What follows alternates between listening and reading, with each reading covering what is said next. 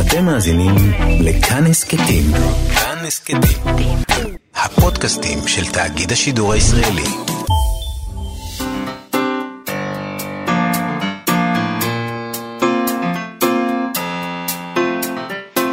מה שכרוך עם יובל אביבי ומה יעשה לה. שלום, צהריים טובים, אנחנו מה שכרוך, מגזין הספרות היומי של כאן תרבות, שמחים שהצטרפתם אלינו ב-104.9 ו-105.3 FM, או באתר או באפליקציה של כאן, שאפשר למצוא בחנויות האפליקציות. אה, שלום גם למיכאל אולשוונג ונתנאל ינובר שעושים איתנו את ההפקה והביצוע הטכני, ושלום לך יובל אביבי. שלום מאיה. Uh, תשמע, קודם כל אני רוצה להודיע למה, למאזינים שלנו על שינויים בלוח השידורים של כאן תרבות. כן. אז זה הולך ככה, אש זרה של נדב הלפרין תשודר בארבע אחר הצהריים. uh, עם שידור נוסף ב-10 בלילה, שינו את הזמנים. יופי. אבל התוכן הנהדר של נדב הלפרין ואש זרה נשאר. יש מה לעשות אה, אז בארבע היום, נכון, אז בארבע. אחר הצהריים ויש שידור נוסף ב-10 בלילה. אה, את כל השינויים האחרים בלוח השידורים, ויש כאלה, אפשר לראות באתר וביישומון כאן. אה, אנחנו נשארים ב-12 בצהריים, אז אה, הכל בסדר. ברזל, בדיוק. ברזל. עוד דבר אחד, הלילה משלוש לפנות בוקר, אה, סיקור מלא של טקס האוסקר, כאן בכאן תרבות, נתיב רובינזון וצוות מומחים. עם כל השמלות, הנאומים והזוכים.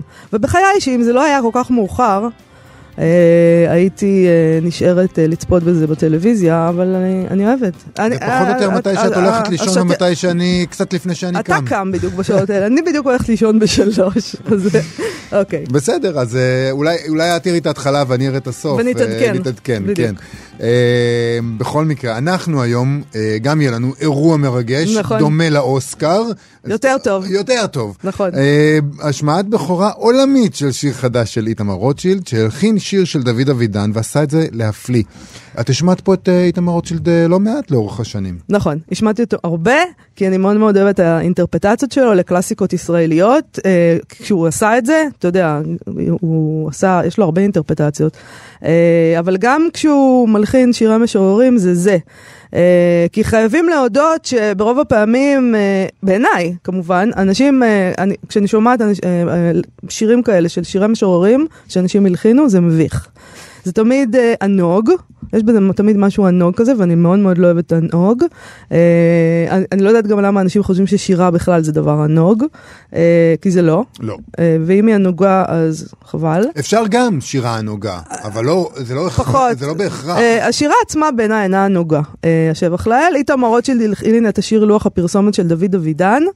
אה, והוא- לא עשה את זה באופן ענוג, ואני חושבת שאפילו דוד אבידן היה אוהב את זה.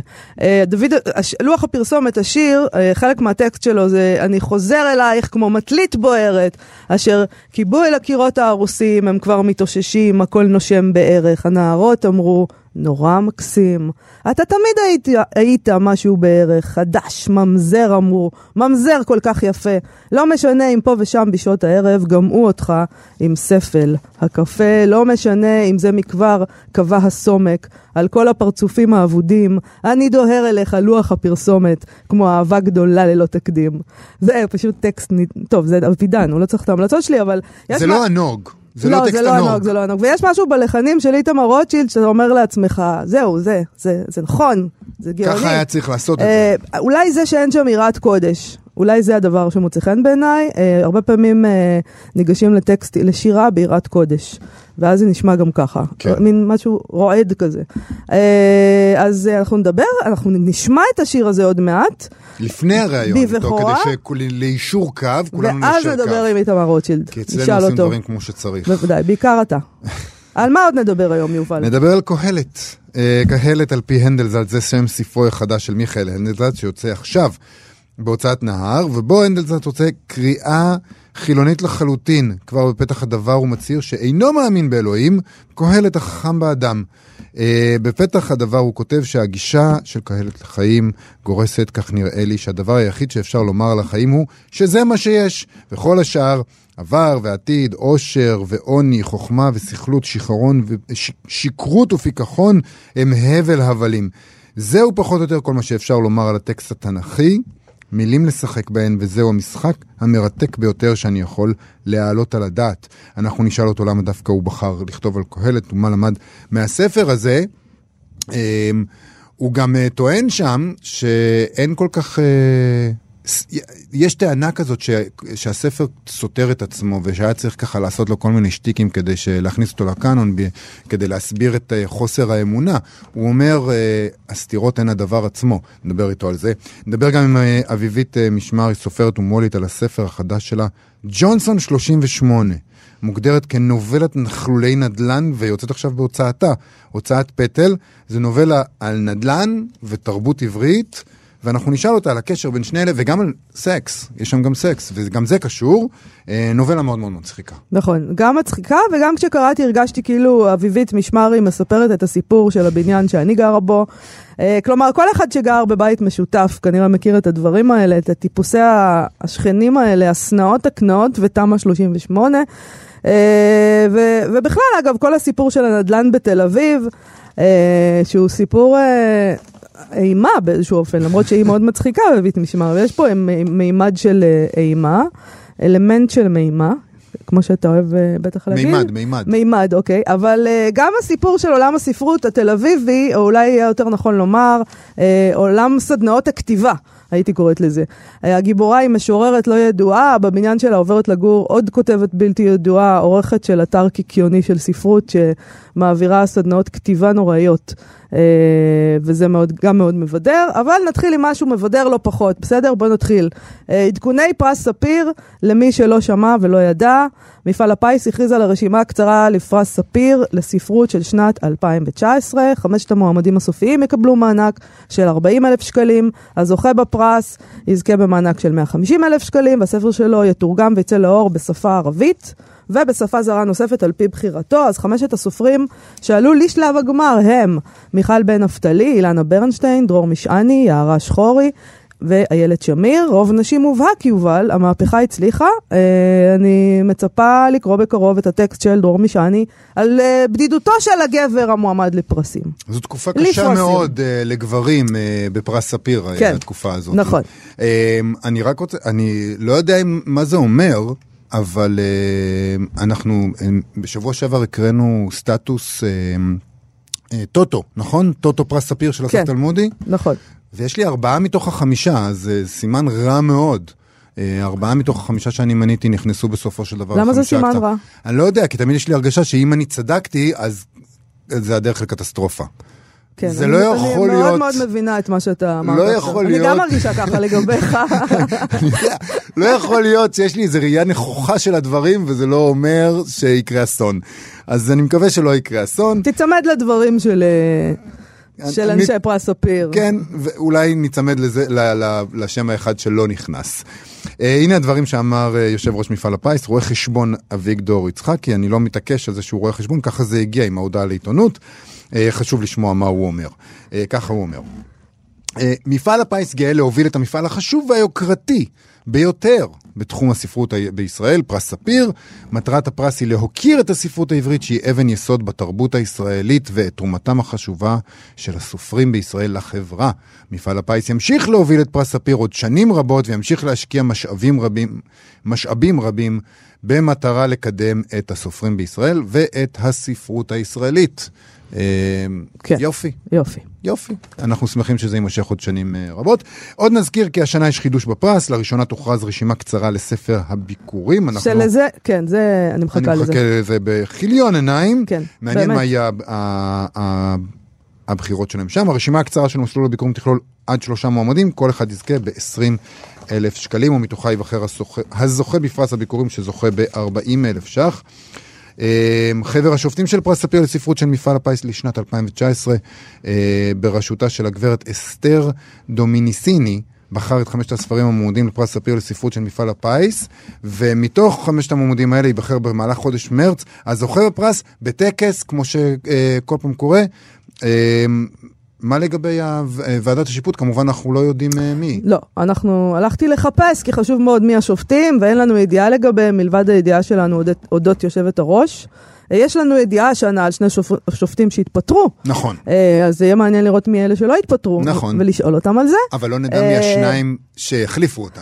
אנ- אנחנו נדע. אנחנו נשתדל. אה, שאול סתר ורועי גרינוולד התפטרו בגלל שמפעל הפיס איים להפסיק, לא לתמוך בסרט שנעשה על לאה צמל, אז הם התפטרו ומישהו נכנס במקומם, ויש כאלה שבחרו לא להתפטר. נכון. אה, אבל אסתר דומיניסיני, אה, יש עליה ויקיפ... ויקיפדיה, אז כן. חשבתי שזה בטח מאוד מאוד ידע אותך לדעת שהיא מוגדרת בוויקיפדיה כמנהלת ישראלית, אשר כיהנה בתפקידים בולטים במגזר הציבורי והעסקי, הייתה מנכ"לית המוסד לביטוח לאומי, אה, כיהנה כמנכ"לית שירות התעסוקה, ראש אגף משאבי אנוש וראש אגף קהילה ומשמר אזרחי במשטרת ישראל בדרגת ניצב, ויו"ר מועצת המנהלים של המרכז הרפואי הדסה, ועוד כמה דברים. כן, אשת ספרות. אה, יפה מאוד. אה, נזכיר שהמועמדת אה, לפרס, מיכל בן כבר זכתה בפרס ספיר בעבר בשנת 2016, על ספרה המורה. כעת היא עשויה לזכות בו שוב עם בגד מש, זה יהיה תקדים מעניין. את אהבת מאוד את בגד מש. נכון, אני מאוד אהבתי אותו, אני חושבת שזה ספר ב, אה, נהדר, ממש. אה, ואני מודה שגם מוצא חן בעיניי האופן שבו מיכל אה, בן נפתלי היא מין... בן, בן אדם אנטי יח"צ כזה באופן אה, מובהק, יש בה משהו אה, כמעט אה, נחבא אל הכלים, והנה הספרות מדברת.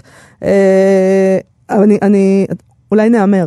כן. רוצה להמר? תראה, קודם כל מיכל בן נפתלי, אני חושבת שהיא לא תזכה, כי בכל זאת היא כבר זכתה, ובטח לא ייתנו לה שוב, אז זה. אבל אולי זה, את יודעת, אולי הם רוצים דווקא אולי, לעשות אה, בהפוך בסדר, להפוך. אבל זה ההימור שלי. אה, לא, יובל, בסדר. סליחה. אה, סליחה, סליחה. אוקיי, אני מהמרת על דרור משעני עם שלו שלו, אם כי אני עושה את זה בהיסוס מה, הבחירה בחמישייה הזאת מראה שקולות של נשים זה דבר שמאוד מעניין את הוועדה. זה אני, אני יכולה להגיד מה, מהספרים האלה. אמנם אה, גם הספר של משעני מלא בקולות האלה של נשים דווקא, הגיבורות שלו הן, הן נשים, קוראים לספר שלוש ולא שלושה. אה, אבל אולי אני טועה אם החליטו לבחור דווקא באישה שכותבת קולות של נשים.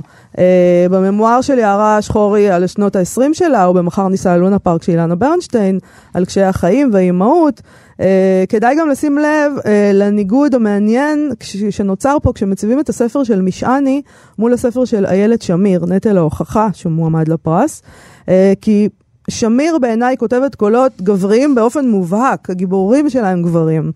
אה, הם גברים שמתעסקים גם בגבריות שלהם ובמשבר גיל וכל הדבר הזה בגוף של הגבר בגיל העמידה.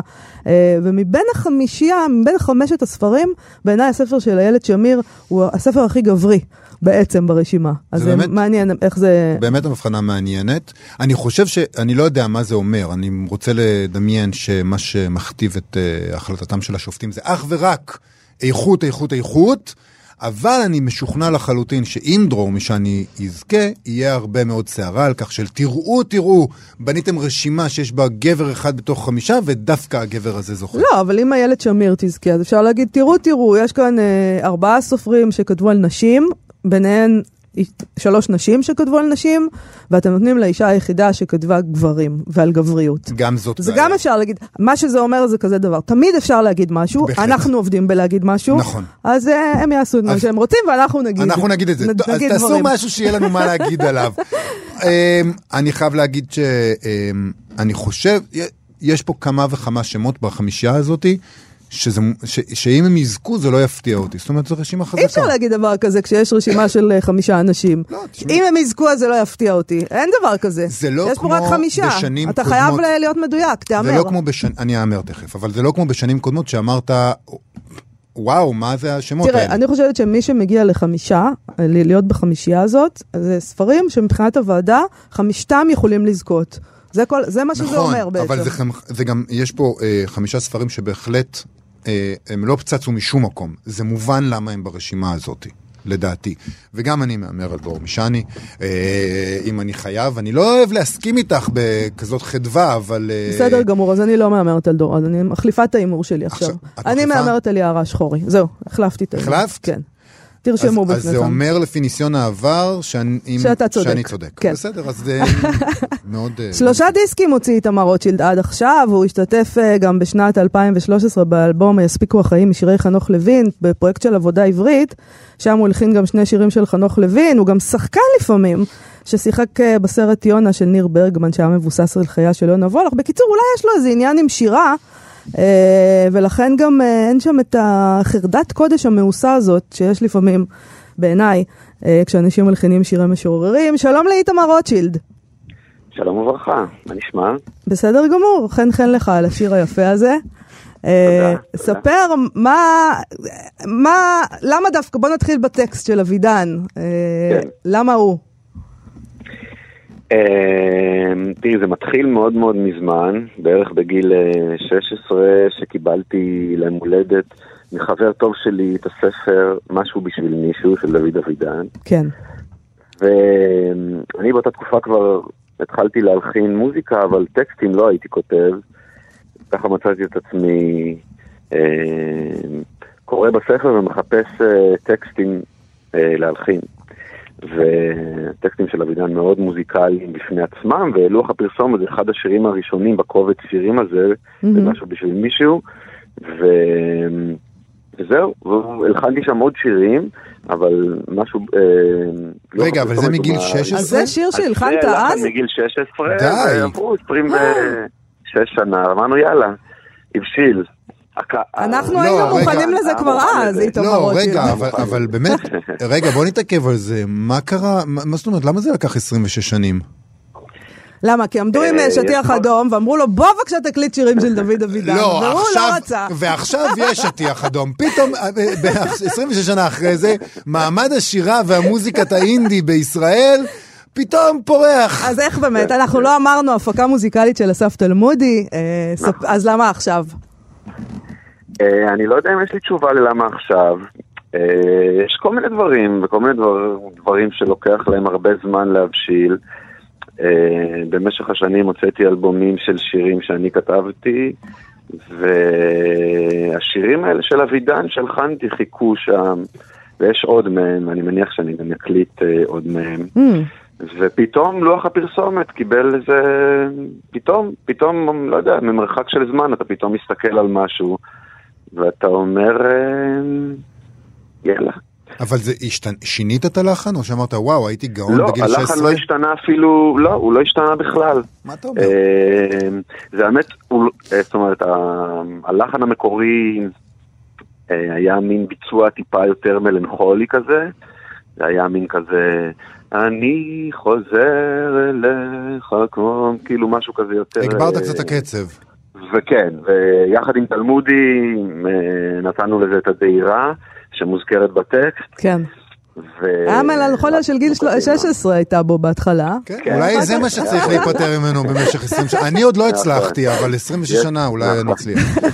בוא נדבר על הלחנת שירי משוררים. אה, אה, אמרתי כבר, בעיניי, הרבה פעמים זה יוצא דבר נורא, בגלל, בגלל התחושה שלי לפחות, שמוזיקאים ניגשים לעסק הזה עם חרדת קודש, כן. או שירה, או ש... המשורר. נכון. אה, ואין את זה בשיר הזה, שזה דבר קודם נהדר. כל תודה. אני חושב שאין את זה כל כך באבידן.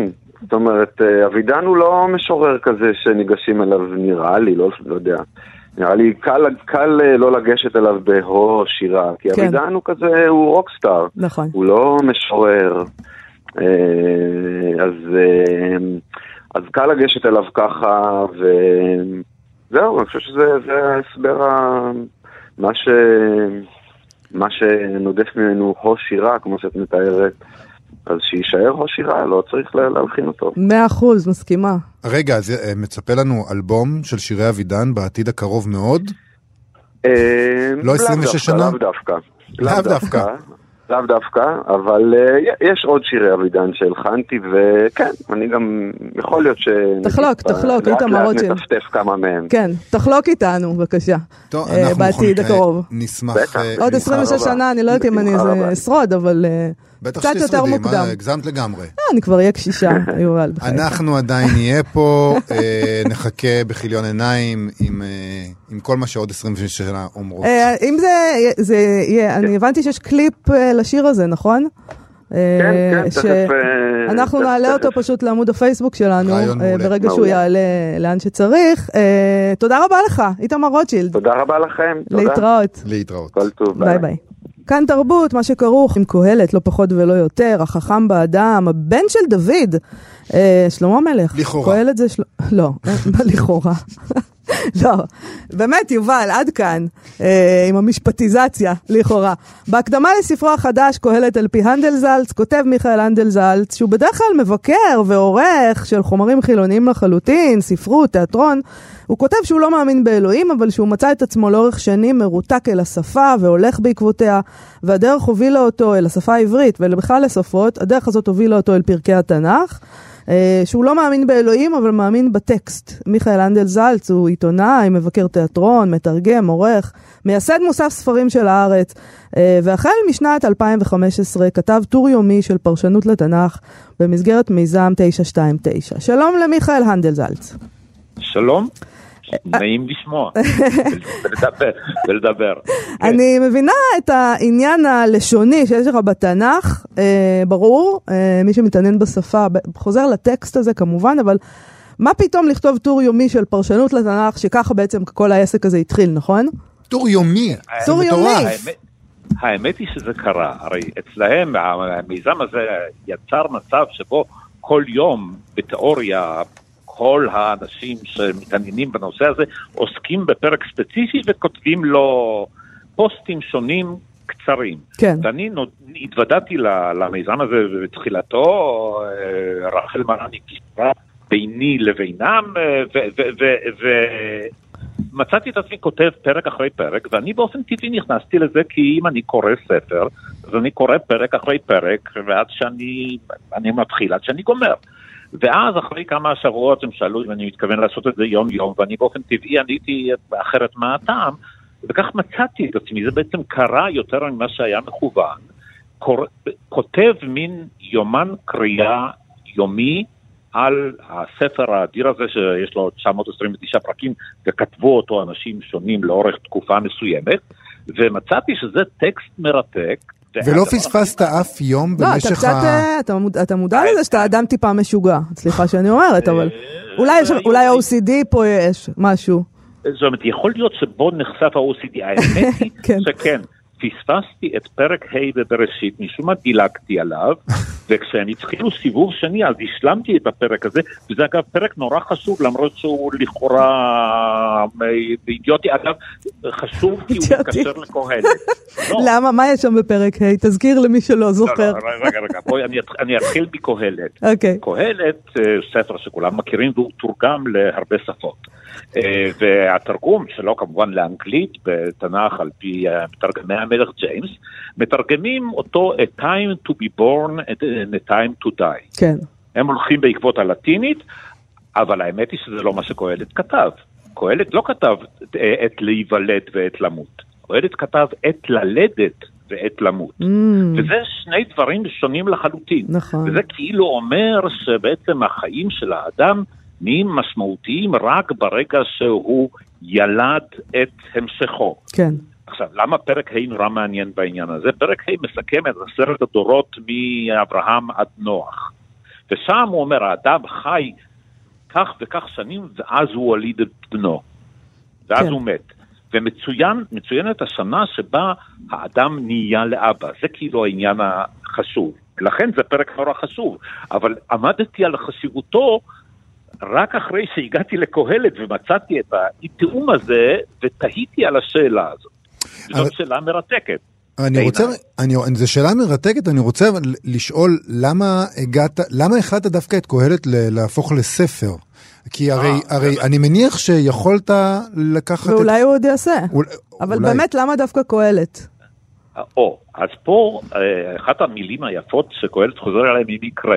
אז גם זה מקרה, כי למעשה היום, אחרי השלוש וחצי שנים האלה, יש בידי יומן קריאה על כל התנ"ך. כן. והאמת היא, באמת חשבתי, אני ארצה מאוד להוציא את זה לאור, כי אני בסך הכל גאה במה שעשיתי, זה מין סוג כזה של תנ"ך במילים אחרות. Mm-hmm. ופניתי לכמה מו"לים שאני מכיר מעבודתי רבת השנים, וגיליתי שבמציאות הישראלית אני לא רואה מו"ל שייקח על עצמו להוציא ספר שכתב אחד, מיכאל הנדלזלץ, יהיה כבודו ומקומו כאשר הם, זה 300 אלף מילים ואף אחד לא ישקיע בזה, כי כן. הם יודעים שאף אחד לא יקנה. עכשיו, מה שקרה הוא שכיוון שהתנ"ך הוא הרבה ספרים, ראובן מירן, שיש לו הוצאת אה, נהר שהוא ייסד אותה, זה בעצם מפעל נפלא, מפעל תרבותי של בעצם איש אחד נכון. ואשתו, הביע עניין בקהלת. אם אדם מביע עניין להוציא את קהלת, ואני אגב לא הראשון שהוציא ספר על קהלת, רק בישראל בשנים האחרונות יצאו שני ספרים של אנשים שונים על קהלת. כן. אז במקרה זה, הספר הזה הוא בעיניי דוגמית ממה שאני יכול בקריאת התנ"ך, אבל דבר שעומד בפני עצמו, כי קהלת הוא באמת ספר מרתק במובן זה שהוא ענייני נורא, הוא מערער אמונה בעיניי. מערער אמונה. אוקיי. מערער אמונה. לא, בעיניי הוא אומר, מאה אחוז יש אלוהים, זה הכל טוב ויפה, אנחנו לא יכולים להבין אותו, אבל בסופו של דבר, חבר'ה, לא האלוהים, לא, הוא לא אומר חבר'ה כמובן, אה, אה, אבל מה שהוא בעצם אומר זה, בואו, אנחנו חיים בתודעה שהאלוהים ישפוט את מעשינו, אבל אם קוראים אותו כמו שאני קורא, מה שהוא אומר בעצם, לא, לא, האדם הוא זה ששופט את מעשי האלוהים. Mm, לא פחות מזה. בעצם כל, כל, כל הסוף של קהלת, אצל קהלת יש איזו תיבה שחוזרת על עצמה, מעשה האלוהים. הבריאה, הוא קורא לזה מעשה האלוהים. כן.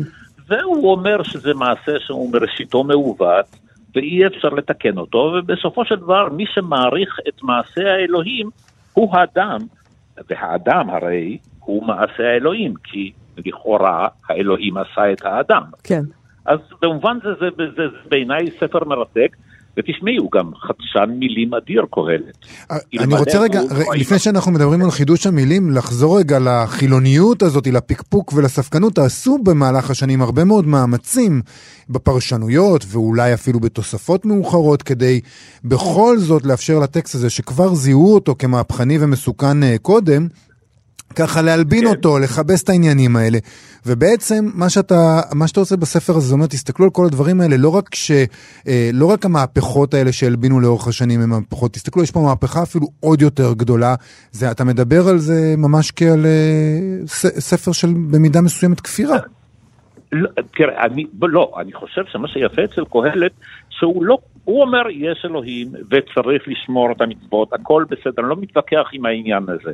אבל אנחנו לא יכולים להבין את המעשה בסופו, עד סופו, עם כל חוכמתנו. מה שיש לנו זה החיים שלנו על האדמה הזאת, ואותם אנחנו צריכים לחיות כמיטב יכולתנו. אגב, גם במובן של, אתה יודע מה, תחיה אתה לעצמך, אתה אל תתחייב, אל תבטיח, אל תדור, כי עדיף שלא תתחייב מאשר שתתחייב ולא תקיים. זאת אומרת, יש איזשהו עניין מאוד, אה, מאוד ארצי. הוא לא כופר, הוא רק אומר, אלוהים בשמיו, ואתה על הארץ. בואו נדאג לדברים שבארץ, ואגב, יש שם איזה פסוק שבעיניי הוא נורא מוצא חן. הוא אומר, אתה תאכל ותשתה, כי כבר רצה אלוהים את מעשיך. Mm, זאת אומרת, בואו, מה שיש לאלוהים זה המעשים שלך.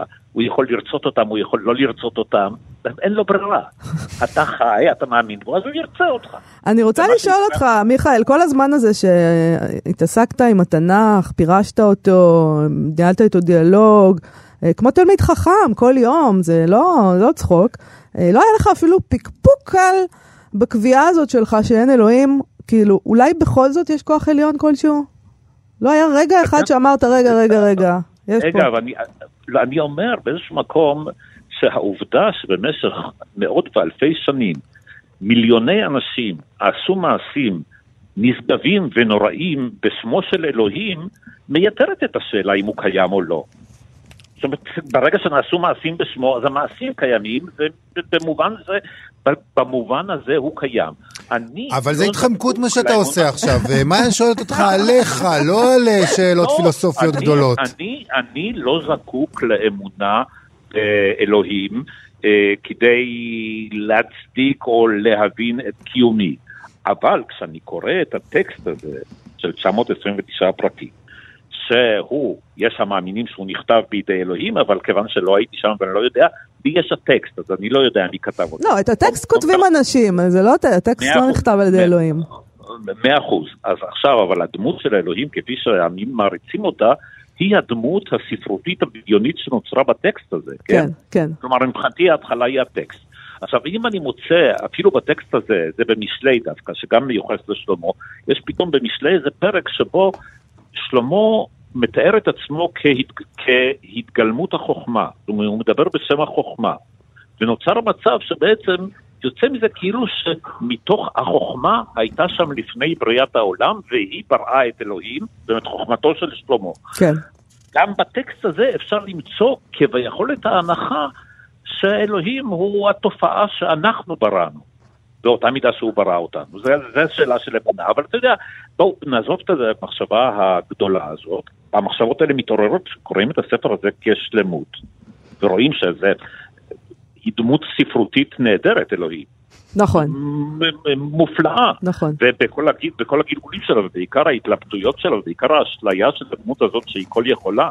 זה דבר שמפעים אותי. ויש עוד וה... דבר שרציתי לדבר איתך, כי אתה גם כותב uh, בהקדמה, נדמה לי, אולי אחרי זה, uh, על העניין, העניין, העניין שלך בשפות. ואני תמיד, כשיוצא לי לראות את התנ"ך באנגלית, אני אומרת mm. לעצמי, האנשים האלה, הם חושבים שהם קראו את התנ"ך, אם הם קראו את זה באנגלית, אבל הם, לא- אין להם שמץ של מושג מה זה, כי זה תרגום, זה תרגום פשוט נוראי, אתה לא חושב? היתרון שלי הוא, אגב, יתרון נלמד, כי אני עברית לא שפת אמי, אני למדתי את העברית אחרי שכבר שלטתי בשפה אחרת, הוא שבגלל העברית שאנחנו, אתם ואני דוברים, הטקסט הזה, בניגוד לכל העונים בעולם, נגיש לנו במקור. יש לנו איזשהו קשר בלתי אמצעי, והשפה נכון. העברית הזאת, מש, מש, התנ"כית, משפיעה על התודעה שלנו הרבה יותר ממה שאנחנו יודעים. אבל התרגומים אגב, בעיקר התרגומים ליוונית וללטינית, הם פרשנויות שקודמות לרוב הפירושים היהודיים mm, לתנ"ך. Okay. ולכן, ולכן הם מרתקים, אגב, כולל, כולל הטעויות שלהם. שמשעשעות וכמו למשל התרגום של אה, חיסרון לא יוכל להימנות בעברית, כן. בלטינית אז הם מתרגמים את זה כמספרם של הטיפשים לא יימנה מראש. אז הם, הם, הם מפס, יש להם פרשנות, אבל מפספסים את כל השירה שיש בטקסט הזה, זה מה שאני יכולה להגיד. אה, זה כמו לתרגם שהיום מלמדים את עגנון בתיכון, אה, המורה מתרגמת אותו לעברית בעצם, אז בסדר. בסדר, אגב, אגב, ישנם גם המאמצים בעיניי המוזרים האלה לתרגם את התנ"ך לעברית מצד שני. כן. יש uh, סיפור נהדר שביקשו, קנט טיינן ביקש מרוברט גרייבס לתרגם את מידה כנגד מידה של שייקספיר לאנגלית. זאת אומרת, אה, זה, זה, זה, אנחנו לא היחידים. אנחנו לא היחידים. אבל, אגב, המעברים הלשוניים הם מעברים מרתקים כי זה סיפור תרבותי יוצא מן הכלל. ואגב, עקבות של התנ"ך, אפילו על התרגומים הלא יפים, ואגב, המלך ג'יימס בעיקר ניסו כן לעשות את זה ספרותי. בתרגומי המלך ג'יימס חלק מהעיוותים שלהם זה שהם מנסים לעשות את זה שפה מסוגננת באנגלית, mm-hmm. שזה, שזה מאוד משמעותי, וזה גם השפיע השפעה אדירה על, על, על השירה האנגלית והאמריקאית, בוודאי, התנ"ך באנגלית. אבל אם הם רוצים את הדבר האמיתי, הם יצטרכו ללמוד עברית, לא יעזור להם כלום. תראה איך נהייתי פתאום פטריוטית של השפה. מיכאל אנדלסון, אנחנו נאלצים אה, אה, לסיים את השיחה, יכולנו לדבר עוד שעתיים אה, על התנ"ך. הבל הבלים. תודה רבה לך. קהלת על פי הנדלזלץ. הוצאת נהר יוצא עכשיו. קהלת על פי הנדלזלץ בחנויות המובחרות. יפה. תודה רבה לך. להתראות. ג'ונסון 38. נובלת אה, נחלולי הנדל"ן החדשה של אביבית משמרי, שרואה אור בהוצאת פטל. נדל"ן זה סיפור לא פשוט בתל אביב, אם כי זה לא תמיד היה ככה. הגיבורה שרכשה דירה בשנות ה-90 בעזרת הוריה, כשזה עוד היה אפשרי, אה, היא כיום בעלת בית. יש לה דירה בתל אביב. מדהים. וזה לא, עניין. לא, זה דבר, זה לא זה צחוק. עניין. נכון. לא, זה לא רק עניין בחיים, זה גם עניין בנובלה. כן. ומצד שני, היא פרילנסית, שמקוששת יש כאילו עבודות. שני מעמדות בתל אביב, יובל. יש את אלה שעברו לגור בתל אביב, לא יודעת, הם יכולים לעבור מתי שהם רוצים, אבל הם עשירים, ואז הם גרים במגדלים, או שהם קונים איזה שתי דירות ברוטשילד, ואז בתל אביב נהייתה נורא נורא יקרה. אבל יש את המעמד הזה של אלה שפשוט קנו דירה בשנות ה-90, או ה-80, או ה-70, לא משנה. אה, או הורישו להם, אה, והם גרים שם, והם לא במעמד הזה אה, של אלה שיכולים להרשות לעצמם לקנות. ולגור בתל אביב. ולגור בתל אביב, כן. בדיוק. עכשיו, בבניין של הגיבורה רוצים לעשות תמ"א 38, שזה משאת הלב של כל מי שגר בבניין מתפורר בתל אביב, וזה באמת חילוץ, נקרא לזה, מאותו מעמד אולי, אבל היא לא רק פרילנסית, היא גם משוררת אלוהים, איזה שילוב קשה, וכך אה, רוקמת אביבית משמרי סיפור מצחיק, מלא עזוז ותנופת בנייה על כאבי הגוף וכאבי הנפש של הנדל"ן, של השירה, של ה- הנשים. של- ושל סדנאות הכתיבה כמובן. ושל סדנאות הכתיבה. שזה חלק גם אה, מאוד חשוב בסיפור אז הזה. שלום לסופרת ולעורכת והמולית, אביבית משמרי. שלום, שלום, אהלן. אהלן. אז, אז אה, איך נולד הסיפור הנדל"ני הזה? אמ, איך נולד? אה, די אם אומר שהוא מבוסס על... סיפור אמיתי. ניסיון, על תצפיות רבות, בוא נגיד ככה. אוקיי. אה, זה קורה, זה קורה בכל מקום. אני באמת גרה בלב אה, תל אביב, וכל מי שגר פה, אני חושבת שהרבה אנשי ספרות גרים פה, אה, אם לא נדחקו כבר החוצה, בגלל המחירים. אני באמת גרה פה, ואני רואה את השלטים על כל צעד בשעל, והמשאיות עם ה... אוי, עם ה... כן, עם סיוט. המלט. ו- כן, כן. זה סיוט. זה אתר סיוט. בנייה. תל אביב בשנים האחרונות היא אתר בנייה. פשוט, ככה זה לגור בתל אביב, זה אבל מה שזה הדברים, אומר. אחד הדברים היפים, אני לא רוצה לעשות ספוילרים או משהו כזה, אבל... למה תעשה? אפשר, אביבית, לא? אפשר, ספרות, לא, מה זה לא בדיוק ספוילרים? ספוילר, אבל יש תחושה של חידלון. זאת אומרת, זה לא איזה תחושה של אה, בונים, תנופת בנייה, איזה יופי, כי מה זה העיר קשור מתפתחת. אלינו? גם האנשים שלכאורה הרוויחו מזה שהם כמונו נגיד, אה, יש תחושה ששום דבר לא מצליח, זה מין כזה קומדיה של טעויות ושום דבר לא מצליח וכל השנאות האלה, שמים אחד לשני רגליים, הדיירים, ורואים איך כולם מסביבם מצליחים ורק הם לא. זה נכון, ולמה זה קורה? כי אחד המניעים החשובים פה הוא תאוות בצע. זאת אומרת, לאנשים האלה לא באמת היה רע קודם. הבניין שלהם היה בניין ישן טיפוסי, והוא גם עכשיו בניין ישן טיפוסי. הוא לא באמת איזה מבנה שמסוכן לגור בו או משהו כזה. התאוות הבצע מתחילה להתעורר כשהם נושאים עיניים לשכנים, ורואים שמישהו אחר מתחיל להרוויח, ורואים שהם כן. כל העיתונים מלאי כתבות על נכסי נדל"ן והשקעות לזה, והשקעות להשכרה ודירה שנייה וכל מיני סחרורי, אה, סחרורים פיננסיים כאלה שלכאורה, אה, היי, אני עם הדירה הקטנה שלי גם יכול אה, להצטרף לחגיגה הזאת. ברגע שתאוות הבצע מתעוררת, אז מתחילים היצרים. נחלולי הנדל"ן. במובן הזה, במובן כן. הזה, החיבור לעולם השירה והספרות הוא מאוד מעניין, כי בעצם מה שאת אומרת לנו זה שבשירה זה אותו דבר, אתה רואה את השמות של האחרים במוספים, ואתה רואה שבקומה ליד יש אה, מישהי שהיא משוררת וסופרת פחות טובה. ממך, אבל היא מצליחה לעשות אה, סדנאות סדנאות, כתיבה עלובות. ואנשים באים אליה ונושאים את שמה, ובעצם זה אותו דבר, אתה מסתכל הצידה ואומר, כולם עוקפים אותי בחיים האלה, בשירה ובנדלן ובסקס, והכל חולף על פניי. כן, ולהבדיל מהנדל"ן, בעולם השירה או בעולם הספרות, אפילו אין איזה עמידר או עמיגור שיבוא ויציל אותך. אין דיור ציבורי. עכשיו, אה, אה, זה הפך להיות שוק ממש טעון יצרים וטעון אה, תחרות, ושלא כמו הנדל"ן, שקרנו עולה בשנים האחרונות, כולנו יודעים לאן פונה הקרן של הספרות העברית בשנים האחרונות. נכון. הכיוון הוא יותר למטה. ככל, באופן אבסורדי, ככל שהשלולית מתכווצת והטריטוריה מצטמצמת, המאבקים יותר עזים. אה, לא, זה, זה ברור. אבל יש לא גם נשאר המון, לך אה, שום דבר חוץ מהכבוד. יש גם המון ביקורת. אה, בספר הזה, אה, באופן שבו את מציגה נגיד את הנושא הזה של סדנאות הכתיבה. על כל הנושא נכון. הזה. שאני חייבת לומר שוב, אמרתי בפתיח, לא יודעת אם הזכרתי שוב, ספר מאוד מאוד מצחיק, אנחנו מדברים על זה כאילו באיזה דרמה עכשיו, אבל הוא ספר מצחיק. מאוד. כן, תודה. אה, נכון, יש סדנאות כתיבה שהן באמת, אה, לדעתי, הקצה האחרון של, ה, אה, של האפשרות האחרונה שנותרה לעשות כסף בספרות. אוקיי. אני מעריכה, מבינה את הצורך של חבריי הסופרים להתפרנס, אבל בשלב מסוים אפשר לראות, פשוט אם לוקחים טיפה מבט צעד אחורה, רואים שזאת קונסטרוקציה שנבנית על המיות הנפש הכותבת של אלפי אנשים שבאמת רוצים לכתוב, חלקם אולי רוצים להתפרסם, כל אחד רוצה משהו אחר. אבל בסופו של דבר מעט מאוד מקבלים uh, תעודה ממש, ויש uh, לפעמים באמת סדנאות שבאות עם הבטחות לפרסום, לרבי מכר, ובעיקר יש שם איזה מין... Uh... בסדנאות האלה, את יודעת, בניגוד לאיך שפעם אולי היו מלמדים אה, כתיבה או, או מחול או פסנתר, שהיה מורה כזה שנוזף בך כל הזמן, אה, בסדנאות נכון. האלה זה סוג של סדנאות העצמה בעצם, כולם מקסימים, כולם מהממים, כל הטקסטים יפים ונוגעים ללב. זה גם אחד הדברים היפים אה. שקורים, שקורים כן. בספר, זה שמהמרפסת של משוררת אחת אפשר לשמוע את הליקוקים האלה שבוקעים מהסלון של המשוררת השנייה שעושה את הסדנה. נכון. תמיד הנדלן והשירה מתחברים אצל שם. אה, כן, ומה מחבר אותם? הקומפוסט. אה, נכון.